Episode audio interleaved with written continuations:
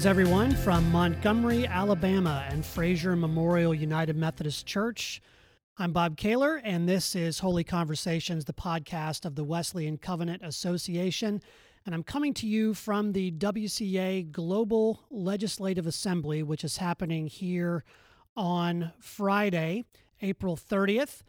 Glad you've joined us for the podcast. And I wanted to kind of give you a little bit of a window into what's been happening here today as the WCA Global Legislative Assembly has been looking at different resolutions and, and things like that for uh, the Global Methodist Church, responding to recent events and a lot of other things that are going on with, um, with the WCA.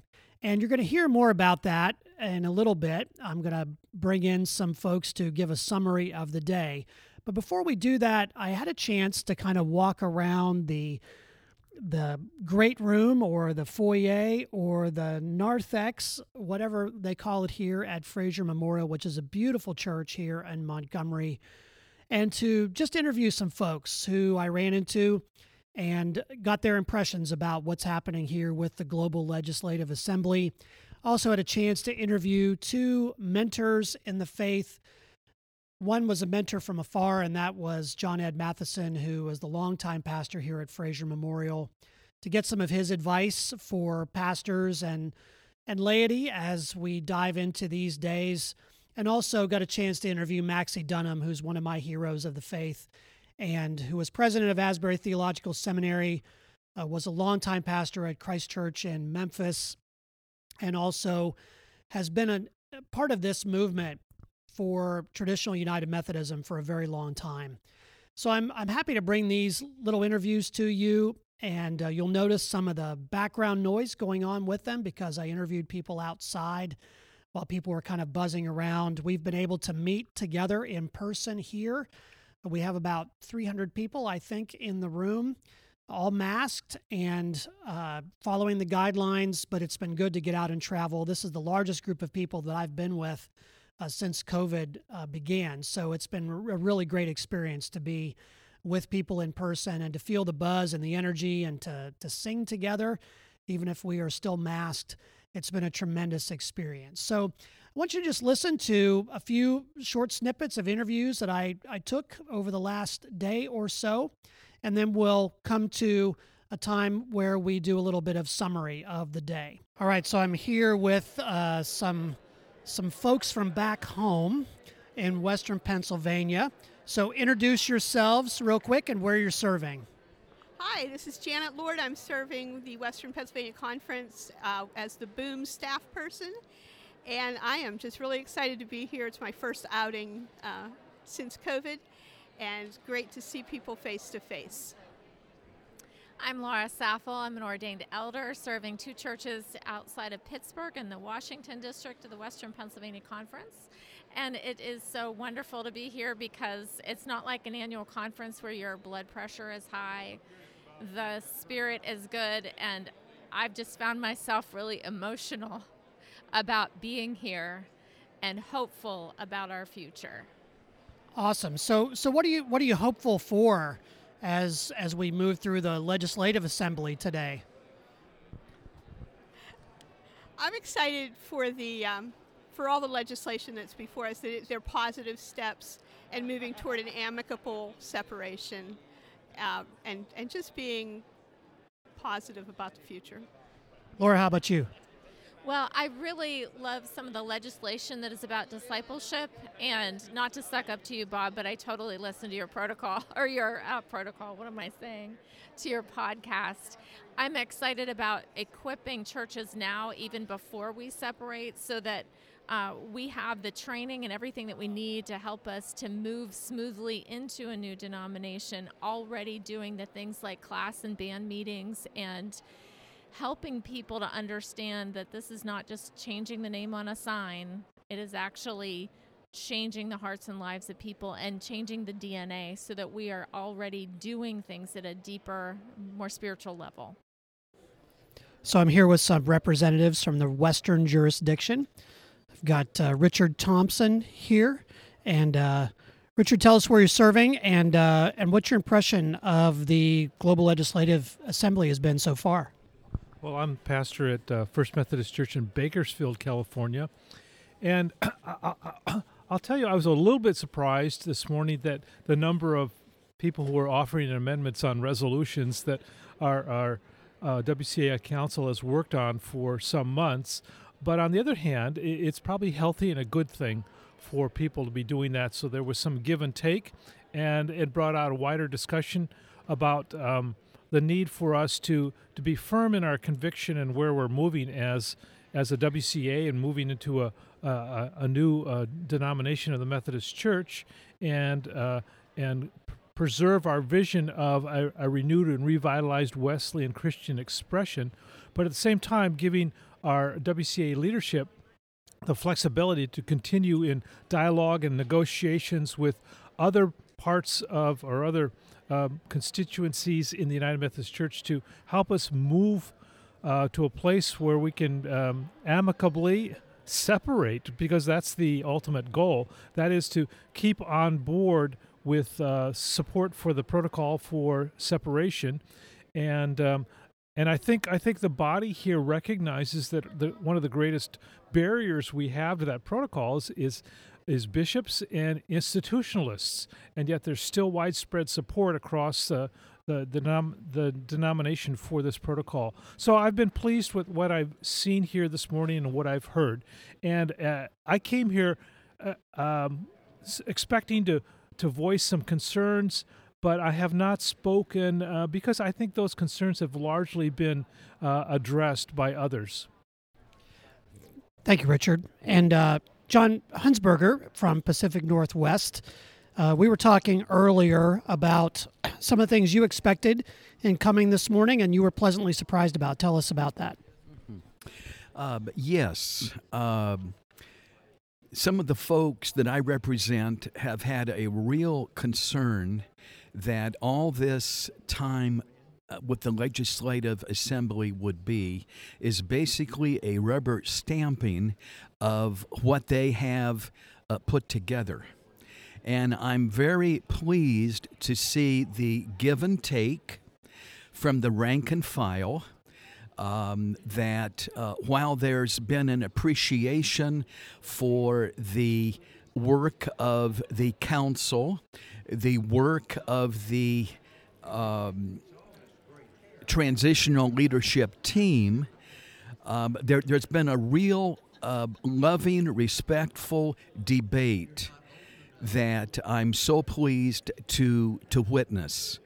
Um, without repeating what's been said by others previously, um, I want to add that I'm especially pleased to hear that all of the protocol signees uh, have continued to voice support in going ahead with the hoped for.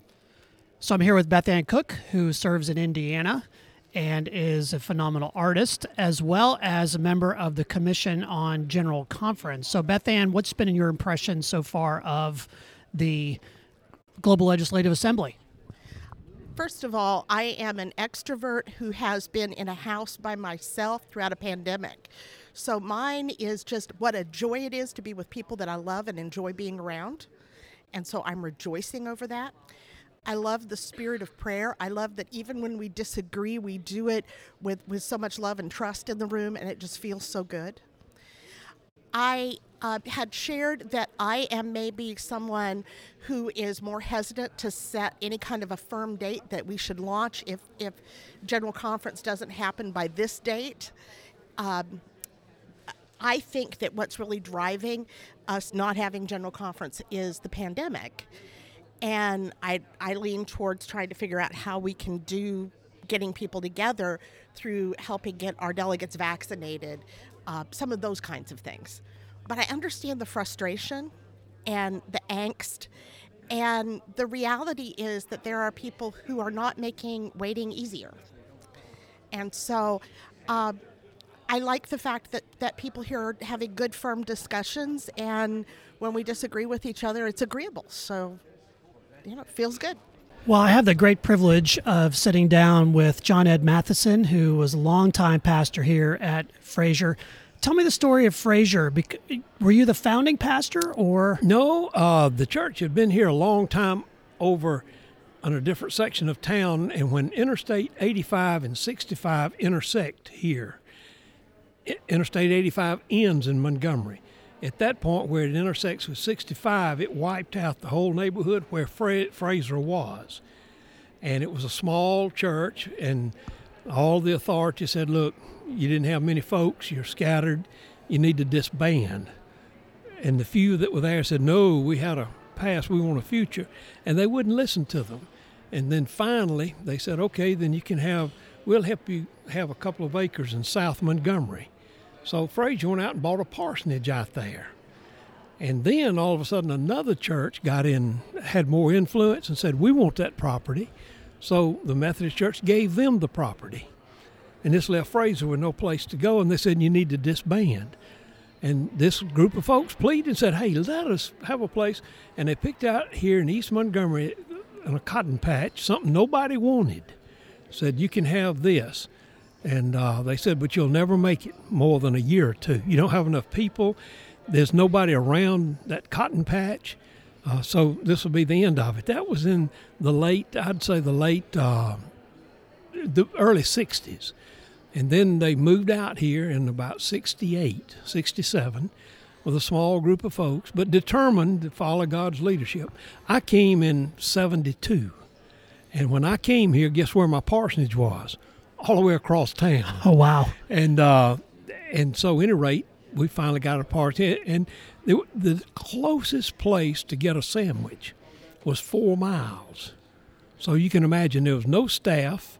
We had a couple of part-time people and myself. I was the staff.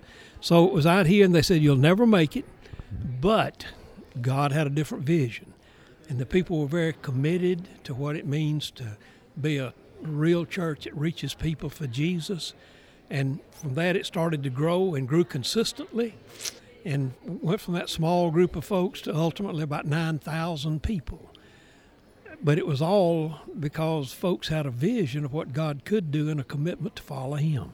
It's hard to imagine now because you come into this beautiful building and and the global emphasis and and all the things that you see and and the way the area is built up around the church. It's it's amazing to see how it's how it's grown.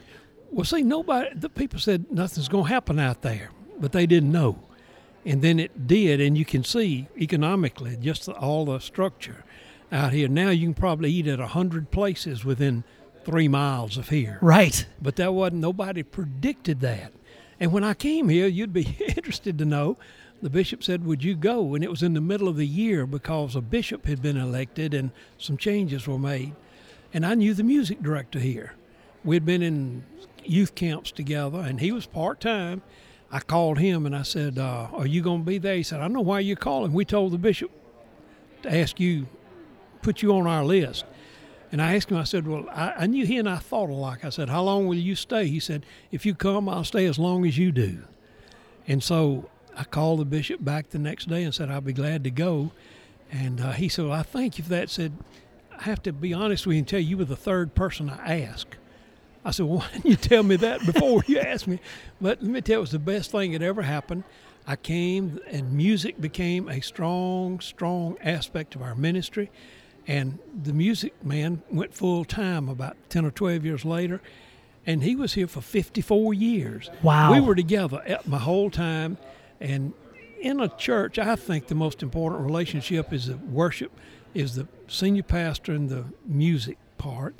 And he and I were on the same page and never had an argument in 36 years. Wow. Wow. And you've been a long time traditional voice in the United Methodist Church from the very beginning. And what's your impression of what's happening now and and the place of the WCA in it? Because we're hosting the big event here. Oh, yeah. Tell me about that evolution for you. Well, uh, I was a vital part of the confessing movement. The confessing movement started here in this church, and I was the first president of it. I was elected because I had to leave the meeting early. And after I left, uh, Bill Hinson and uh, Maxie Dunnam and a couple of others, and we had a lot of volunteers, and that's where it started.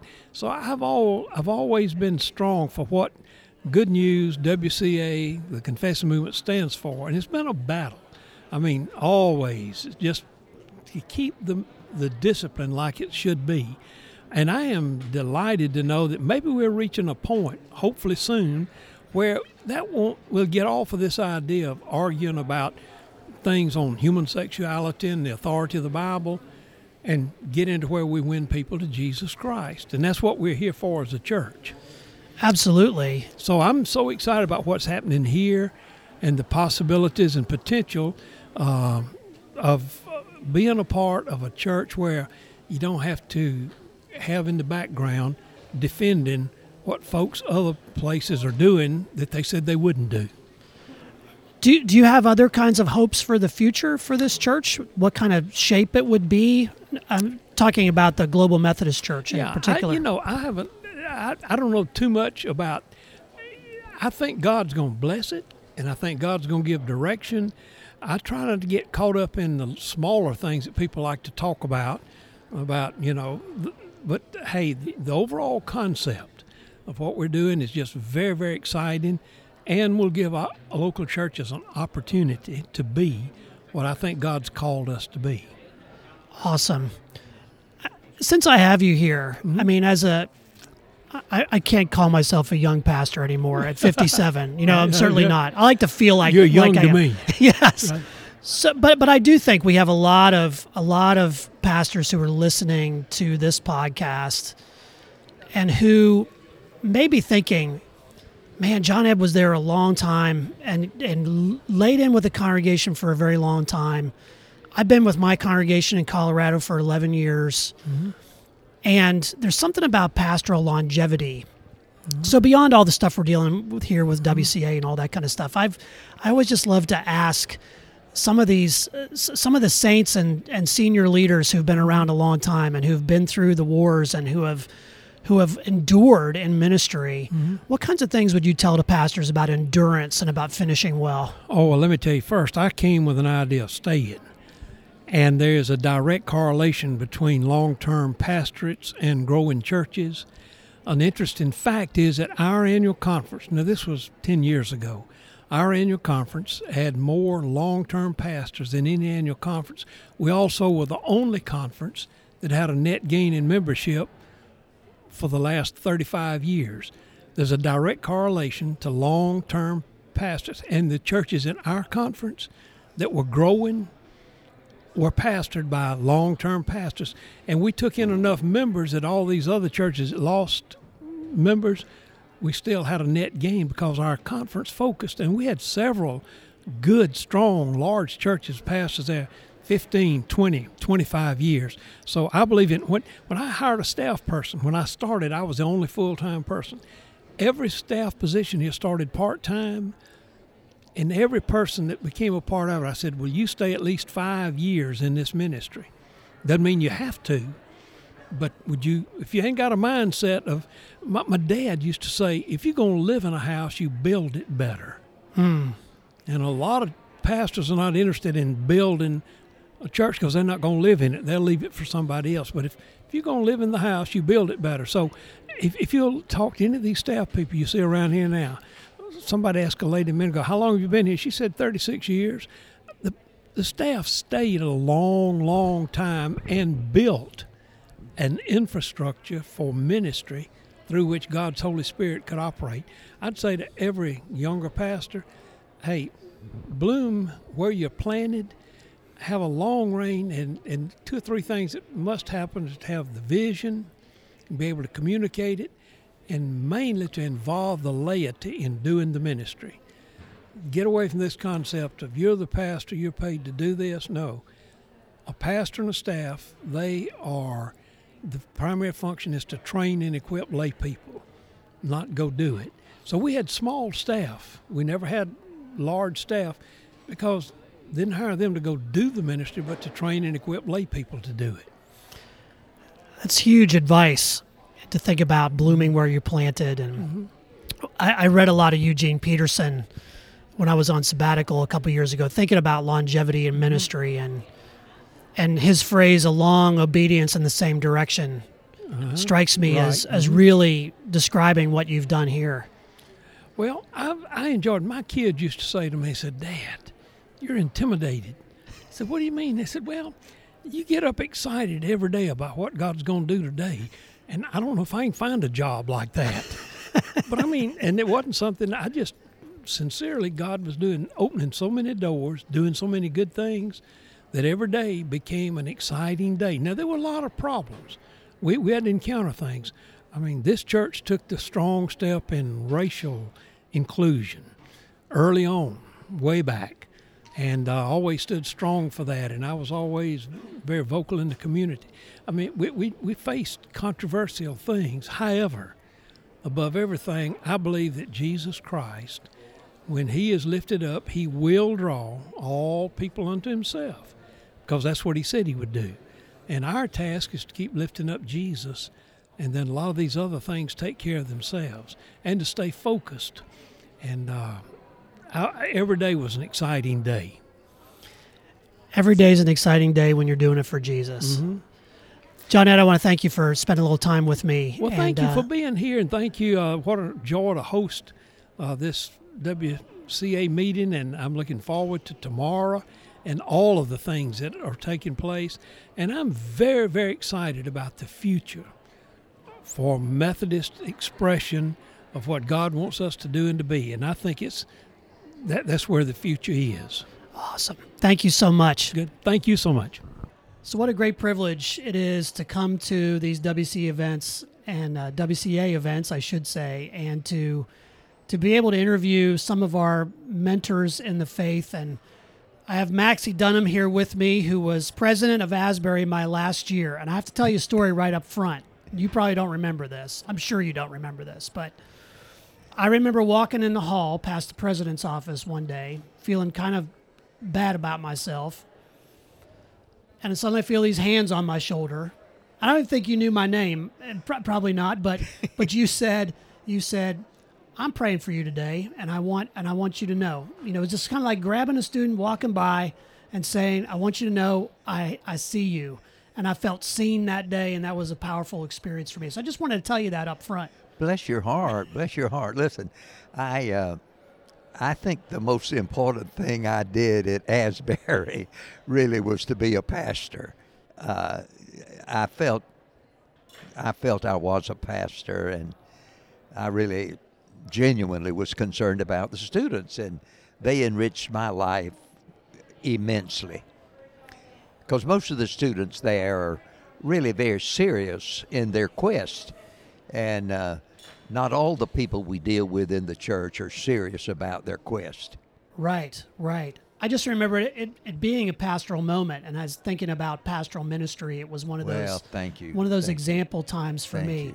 Now we're here at the WCA Global Legislative Assembly Global Gathering, and we're still talking about stuff going on with the United Methodist Church. And of all the people I know who've been in this battle for for decades, you're the person who's been at it the most. So where do you see things standing right now? I, I really, uh, I really am sad that it's delayed, uh, but I do think it's coming. I really do. Um, I, I think the the chips are all clear, uh, and and what's been happening recently, uh, you know, with uh, North Georgia and and New Jersey as it relates to the action of the bishops. But I, I think even the leadership of the church, I know me, I, uh, I'm, uh, I'm more clear. Uh, I'm more convinced that this really has to happen. Uh, and uh, I, I think uh, the timing of what's going on in our nation and what's going on in the UM church, that's, that's the kind of time that God brings revival. And, and I think a new global Methodist movement would, would be a part of that revival. So what excites you about what you're hearing while you're here? Well, I, I think uh, I, I was looking at the assembly there, and it really is a, a general assembly. Uh, I'm I'm excited. There's so many young folks there. Uh, it's not just the quote old crowd. You know, there's so many young people there, and there's so many women there, and it uh, was wonderful today to see as many women speaking as there were men.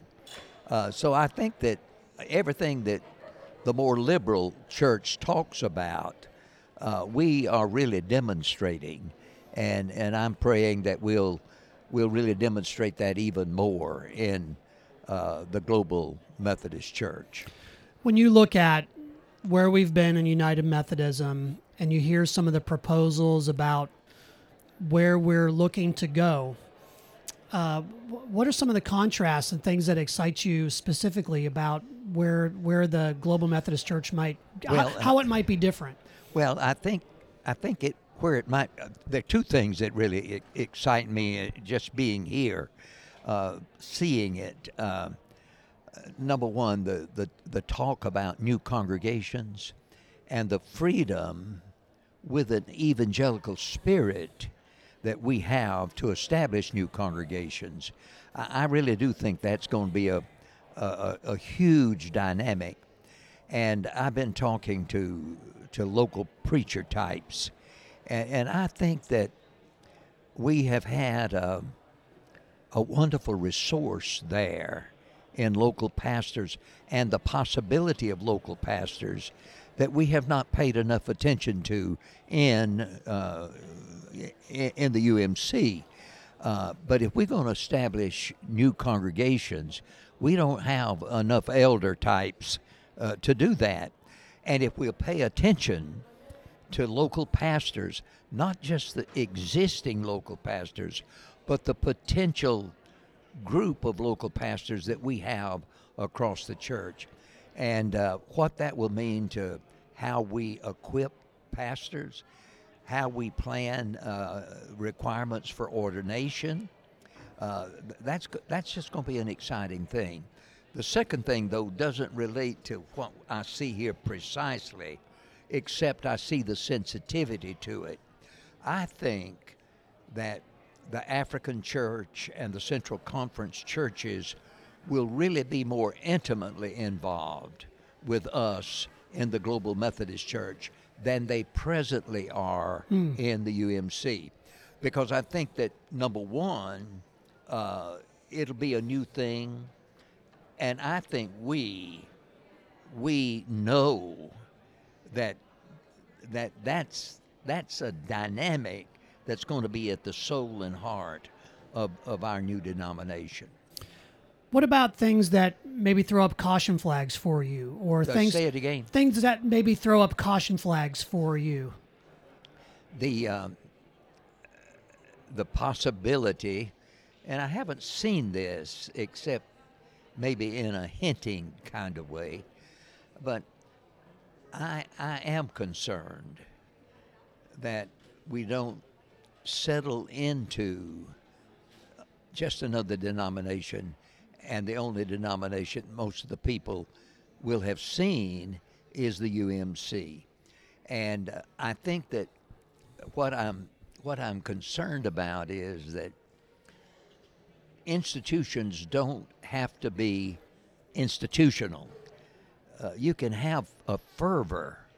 In fact, I think we can structure the institution in a way that it doesn't diminish the fervor and the, the spirit and the dynamic of something new. It would be tragic. It really would be tragic if we just settled into being something like we already are or have been.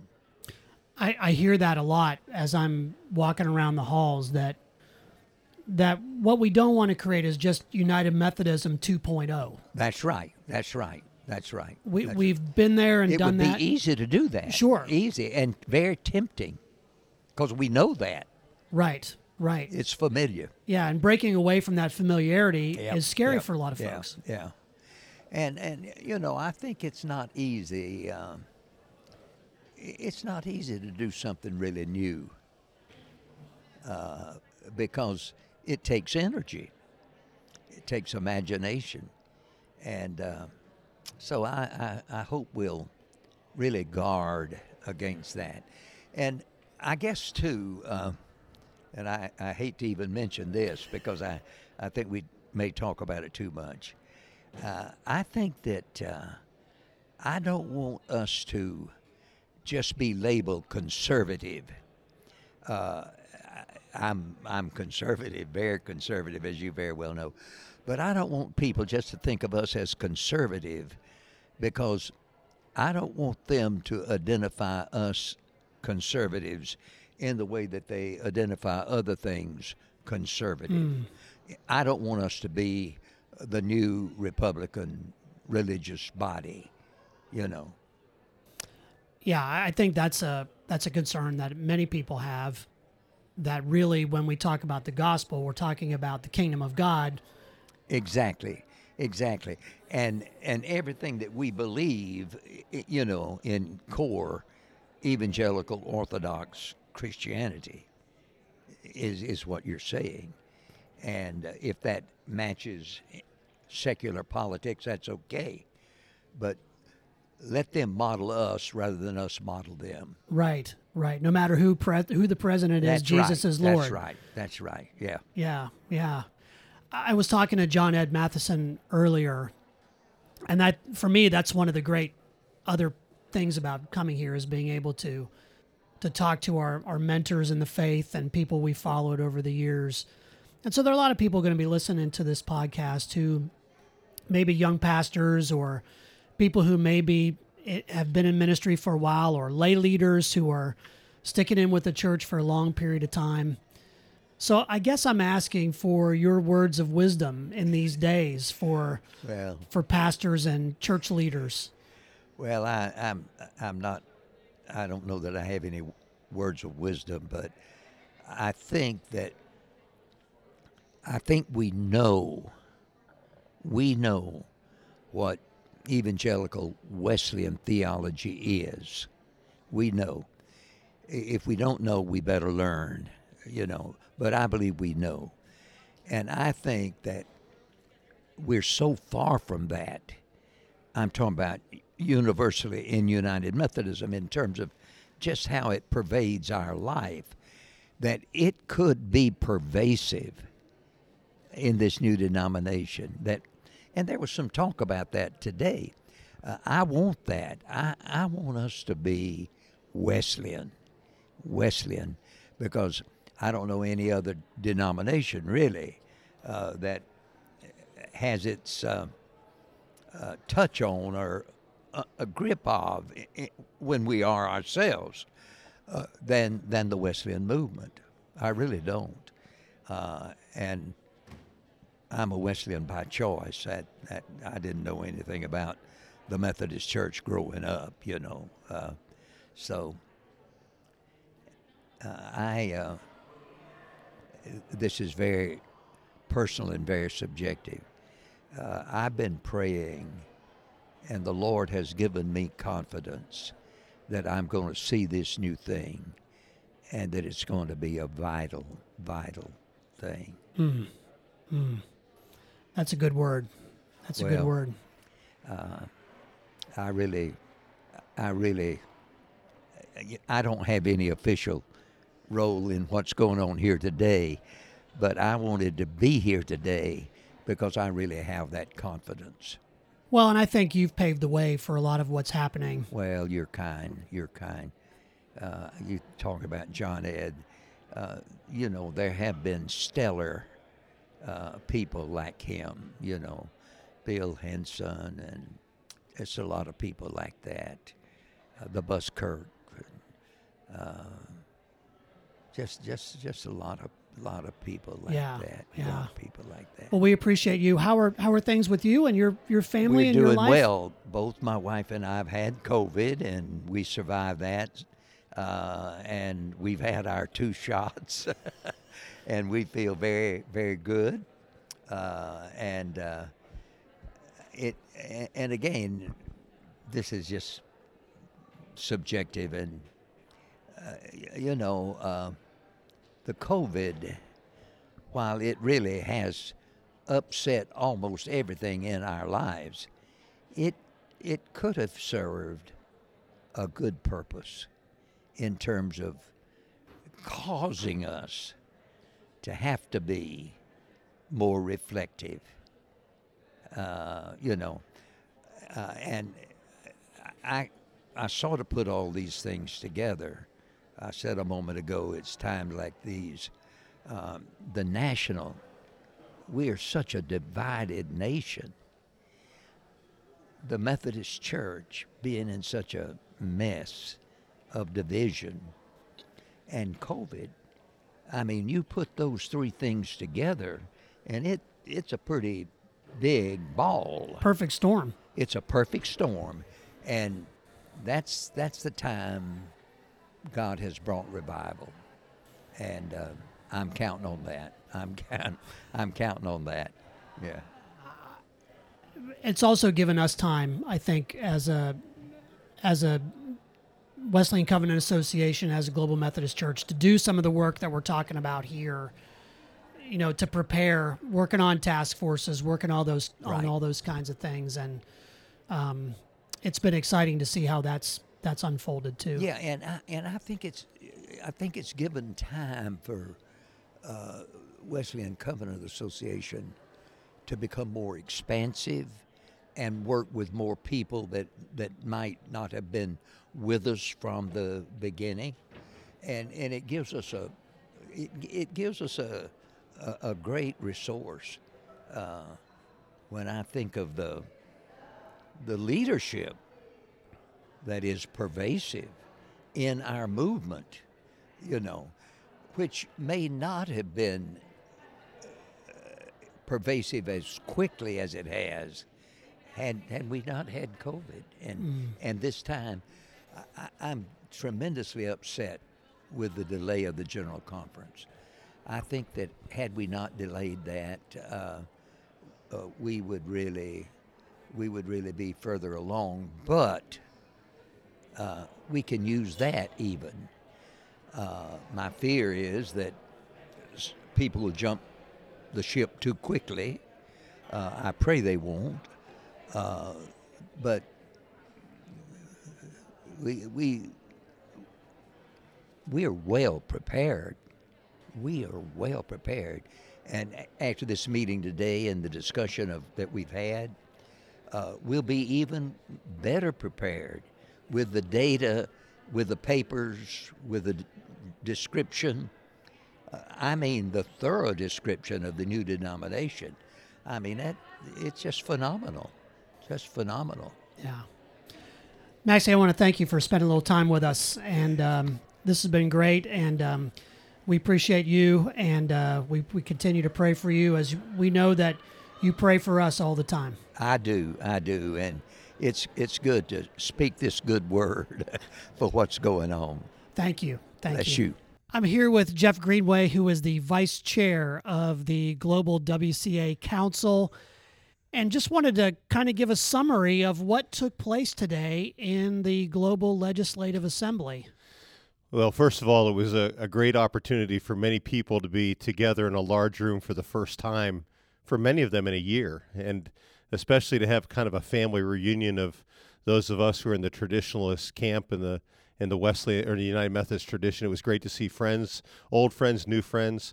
There's a great spirit in the room. I think the thing that's most exciting for me is that to see what the uh, the first year of cancellation of the general conference has been able to bring about and beginning to frame the underpinnings of what the next expression of Methodism is going to look like here in North America. An exciting, forward-looking day.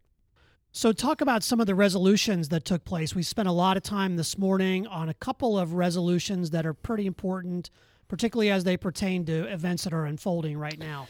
Yeah, so the first resolution we picked up this morning was uh, a resolution in response to some of the events that have been happening in the larger United Methodist Church over the last two or three weeks related to uh, what I consider to be overreach and uh, by some of our Episcopal leaders, especially related to some of the uh, traditionalist pastors appointed in some of the larger churches in their respective annual conferences. The uh, the the Global Council yesterday and then the Legislative Assembly today adopted a resolution uh, related to those events.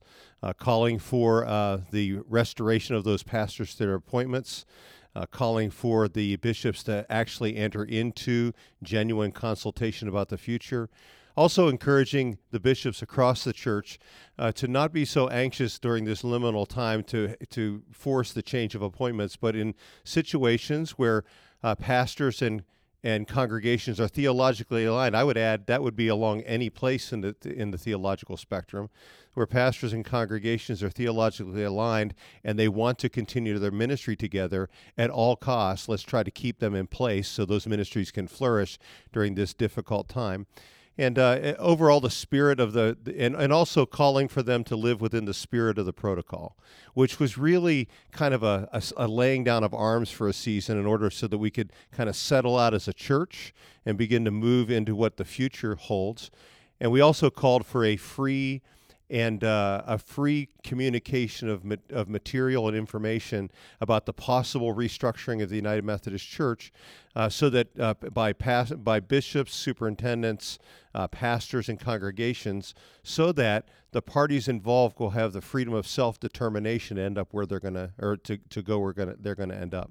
Which leads me into the second resolution that took place, which was related to the protocol uh, through, of grace through separation. Um, and uh, we once again unanimously affirmed the protocol. Uh, we also called for the Council of Bishops to uh, to be able to schedule either a call general conference or the next scheduled general conference as soon as possible to take this up, so we can begin to move past this this place of in which we're harming one another and move to a, a healthier place. So that instead of instead of fighting and rending the church that we say we love, we can bless and send one another to our respective futures. And then this afternoon, we began to take up some of the resolutions from the task forces we created two years ago. Right, and um, and I was really excited about the first three resolutions we picked up because, as I referenced in the opening worship service today, what we're trying to launch here is about so much more than changing the name on the front of a building or on the top of a letterhead. This is really about a reclaiming of a Wesleyan Methodist way of being church. And uh, we uh, we took uh, ex- we took an extensive look at and finally adopted with very minimal uh, amendment three very important task force uh, work of three very important task forces.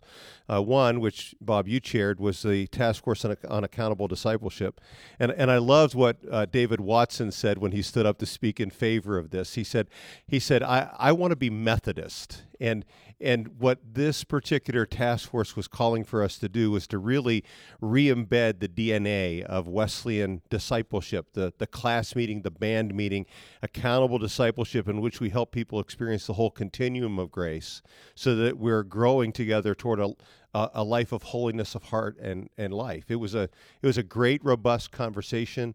I'm pleased that the uh, that the uh, the, the task force report was adopted and the resolution was adopted without significant amendment.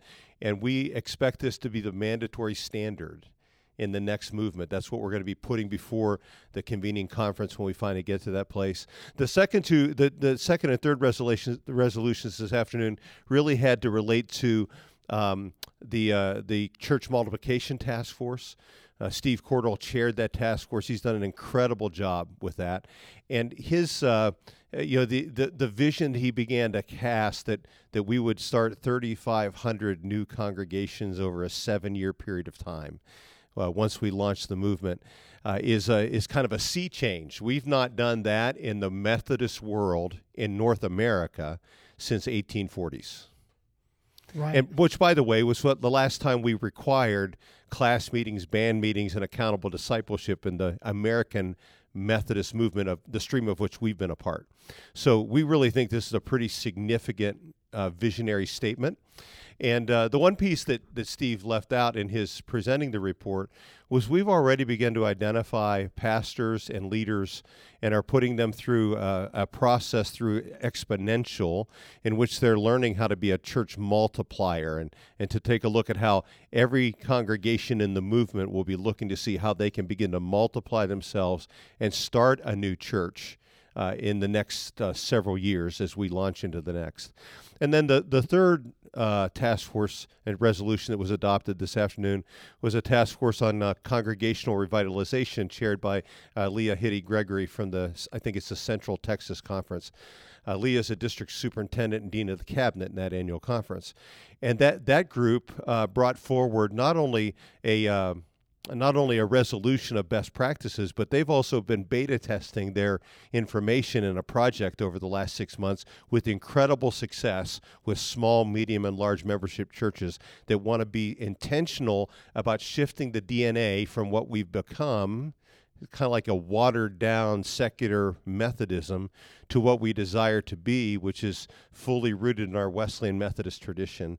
And uh, once again, that that resolution was passed with overwhelming uh, affirmation. I think all the resolutions were passed by at least a, a 95% plurality by the time we were done with any amendments. It's been an exciting, forward looking day. Yeah, I think the um, accountable discipleship one ultimately passed like 55 to 44, something along Yeah. those lines, which told me that I think there is general agreement about reclaiming our Wesleyan DNA, but that we have to think about how we do this in a way that brings people along Right. who have who have not been exposed to this methodists who don't know what it means to be methodist and we need to we need to give people time and space to be to be brought up and to be to be put into that place and so we received that that really well Yeah, I think, uh, and you're right. It was a closer vote in the end. I think that had more to do with the nature of some of the debate than the desire to be accountable, and uh, and I think that uh, part of uh, Talbot Davis from the Western North Carolina Conference uh, made said something this afternoon. He said, uh, We're coming out of a toxic system in which we've learned not to trust people in the system, and we don't like requirements because we see requirements as something that's going to judge us later rather than something that's for our good now. And and it, when he said that, it reminded me that as a as a dad and as a grandfather, there are times where I have put requirements in my kids' lives not because I don't love them, but because I do, and not because I I expect uh, more of them or or less of them, but because I expect more. And I know that as their father, I'm not trying to be paternalistic here, but I know that as a dad or an authority figure in their lives, if I set the bar high, they're going to do everything they can do to hit that. And if I set the bar low, guess what? They're never going to reach their potential. And and I kind of see what we're trying to do here in this time of reset is to kind of reclaim what the bar was established to be by Wesley and by Coke and Asbury and others that were a part of that movement. and jesus And, too Je- by the and Jesus too. Yeah, far be it for me to forget to go all the way all the way back, Bob. Right. But but uh, what what we're dealing with is almost like um, and and there were times during the debate today I felt like this that we're still dealing with this incredible lack of trust in our present system. And uh, the more we show ourselves to be true, and the more we show ourselves to be about this movement that we want to be bigger than we are, rather than maintaining or defending an institution that we're trying to keep from dying, right? I, think that we'll be healthier in the long term, but it it's going to take us some time. It it's I, I wish that we could just snap our fingers and we'd be there, but it's a long obedience in the same direction. And this place we're in now is going to be it's going to it's going to take very intentional, thoughtful conversation and continuing to make the case over and over again, not in a punitive, punishing kind of sense that this is the standard, but in a winsome possibility statement kind of sense that this is what could be if we would if we would once again reclaim this. it's elevation Right. and I, i'm sitting here thinking of since we're both western pennsylvanians i'm thinking of mike tomlin and the standard is the standard right That's right. That's, that's right. That's right. It's what we do. Yeah, this is Yeah. what we do, and and that's always been what we've done as as Methodists, but we haven't done it for a long time, and uh, and it's time to to reclaim that. And I know there were there were some things we didn't get to today because we just ran out of time. Well, yeah, because uh, once again, people were engaged. It, it's just like in anybody where you take things that have been worked on by a few, even though the, I mean, we've had probably 500 different people working on all the task forces and all the different parts of this. But when you bring it out from the council and you bring it into the light of day so that the global legislative assembly can they have to make it their own. So they're appropriately working through those kind of things and and testing to see where the will of, the larger will of the body is. Um, but I think once we get there, I think in, trust will continue to increase and we'll begin to continue to move forward. But however, we did run out of time. That's that's a neat problem. So we're going to have a called session online where we'll finish this up. Once again, proving that this kind of work can be done both in person and virtually. And uh, and sometime probably within the next month, we'll finish out the work on the last two remaining resolutions for today. Overall feeling at the end of today. You know, uh, first of all, just on a human level, and I think you'll relate to this. This is the first time in over 14 months I've spent this much time engaged in interpersonal conversation with people live and in person in a two day period of time. So, on one level, um, I'm really energized by that. But on another level, I'm going to go take a nap before we go out to dinner tonight. You know, I'm just, you know, and I'm an extrovert. I, but this is a different. It, we've not, we've lost something in our capacity to endure and relate to one another. But it's on a on a movemental level, I'm very pleased. Um, you know, part of part of what is happening is there are folks engaged in the global legislative assembly that have never ever gotten recognized by the chair back home. And so some folks are trying to learn their voice and some folks are trying to learn how you navigate through this kind of world. But overall, at the end of the day, every, the spirit and intent of all of those resolutions was passed, which is the kind of DNA that we're going to pass on to the convening conference of the next expression of our movement. And and that's one other thing I, I think is important for people to remember. You know, I'm on the Transitional Leadership Council of the Global Methodist Church, and that is a, a group that is going to provide governance for a up to 18 month period of time between the ending of a general conference or the approval of the of the launching of the GMC until the ending of the convening conference. But that doesn't mean that everything we've been working on in the WCA is not relevant any longer. In fact, there are a lot of things that, G- that TLC decided not to deal with because because they didn't want to be making all of those decisions for the people coming into the next. We want to have as many people representative of shaping things as possible. But every piece of legislation, every piece of doctrine and discipline, everything that we've been working on to this point will all be on the table when we gather for the convening conference. And we'll hammer out the whole identity of this next movement in that setting. And I'm, man, I can't wait to get there. I feel like I used to, when I was a kid and we were traveling to a place I always wanted to go to, I can, I can see it, I can sense it, I just want to get there. Yeah, that's a great word for us as we close the day here at the Global Legislative Assembly, and we'll be recording tomorrow from the Global Gathering. We'll be hearing some great speakers. You're going to be hearing from them over the course of the next few weeks as we uh, hear them and uh, hear their thoughts about what they were able to say. It's going to be an exciting day. I want to thank you for joining me here from Montgomery, Alabama for Holy Conversations, the podcast of the Wesleyan Covenant Association. Follow us on Twitter at WCA Pod. Email us your comments and questions at podcast at wesleyancovenant.org. And we'll see you back here next time.